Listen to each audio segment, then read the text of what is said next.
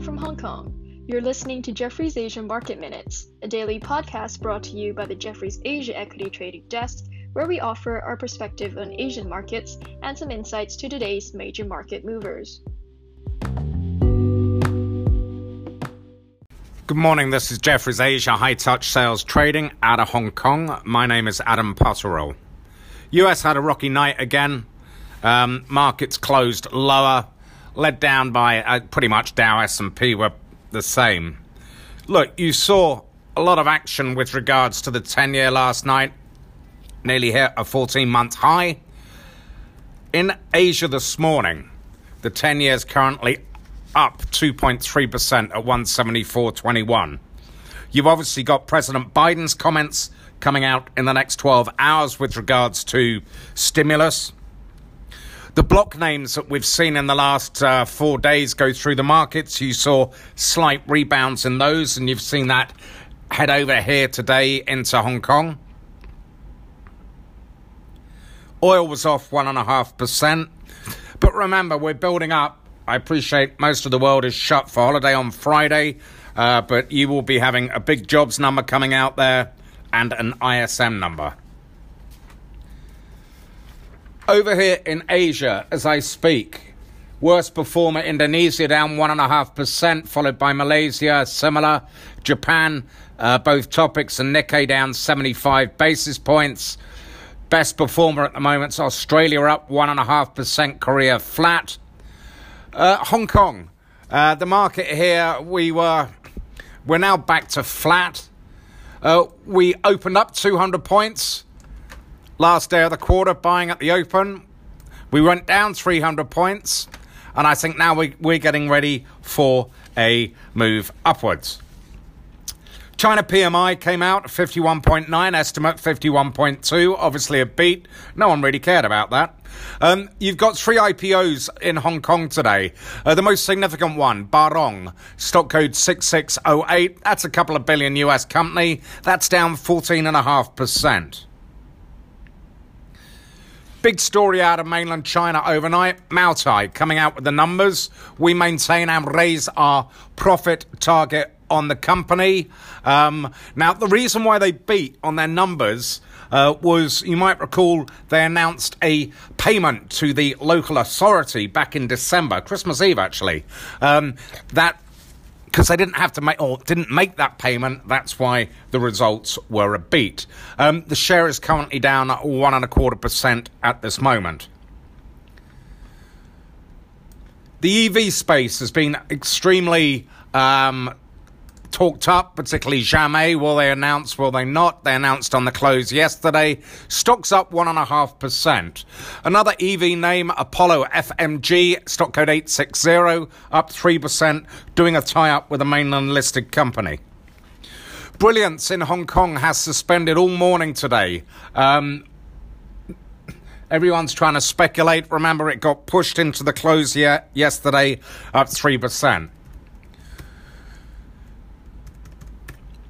Baidu, as I said, overnight strong. It's up 6% here in Hong Kong at the moment, 214. Remember, we broke through the 200 level early on Monday morning and it held the 200 figure through the day. Listed over here at 252 exactly a week ago. TME and Vipshop also did, uh, got marked up as well. A lot of results came out overnight airlines, all the Chinese airlines reported, look, they already came out with a sort of band or a, a, spread on what they've come out with. So I think that was those numbers were pretty much in line with expectations. Chinese banks beat and they're getting sold this morning. In the meat space, WH Group 288. It's been absolutely savaged. It's down 14% at the moment. And if you look at it, um, I'm seeing some upgrades out there, but I think a very interesting name going forward. ZTE has been suspended in Shenzhen. Top Glove insists that their listing in Hong Kong will stay on target. Just looking at buybacks here, Um, Swire, I see John Swire um, popped in and bought some shares a couple of days back. That stock has been outperforming. CITIC Group, an ignored share for many a year. Uh, stock code 267 came out with good numbers yesterday, raised divvy 38%. Um, what I would look at there is really the projects that they're looking to do and their five year plan. I think interesting story at this moment in time. Final note on Hong Kong, China. Uh, the government has come out and said they will step up supervision of children's education in after hours schools. So remember, we spoke about this on Monday. Names like Koolearn come to mind 1797. That's currently up one and a quarter percent. South Korean market solidly flat. A lot of brokers writing about SEC.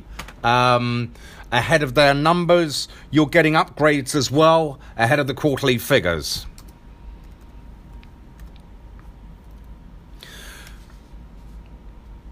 EV names continue to outperform there.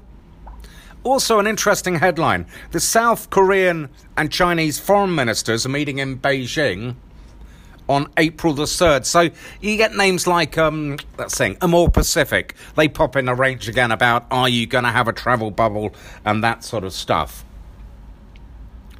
Taiwan's down 72 basis points, still getting this sort of squeeze squeeze story. UMC Power Chip set to raise prices by 10% in April.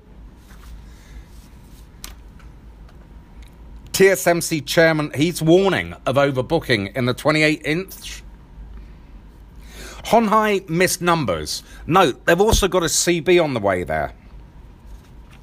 I think about 780 million Hong Kong, uh, excuse me, US dollars. Japan today, TOPIX down 75 basis points, Nikkei down 75. Um, speculation SoftBank will st- start to kick in with their buybacks from tomorrow. Talk of Tesla and Toyota, Toyota, excuse me, Toyota eyeing restarting their SUV partnership. Remember, they've got form and history in that space. Renesas, you're seeing sort of a, re- a little bit of a relief rally there. Mothers outperform, but obviously they were seeing the stronger dollar around the region, which is not helping. Consumer discretionary, I open up plays, getting a bid there as well. India, you've had really two huge days in that market. Um, IT and FMCG names have led.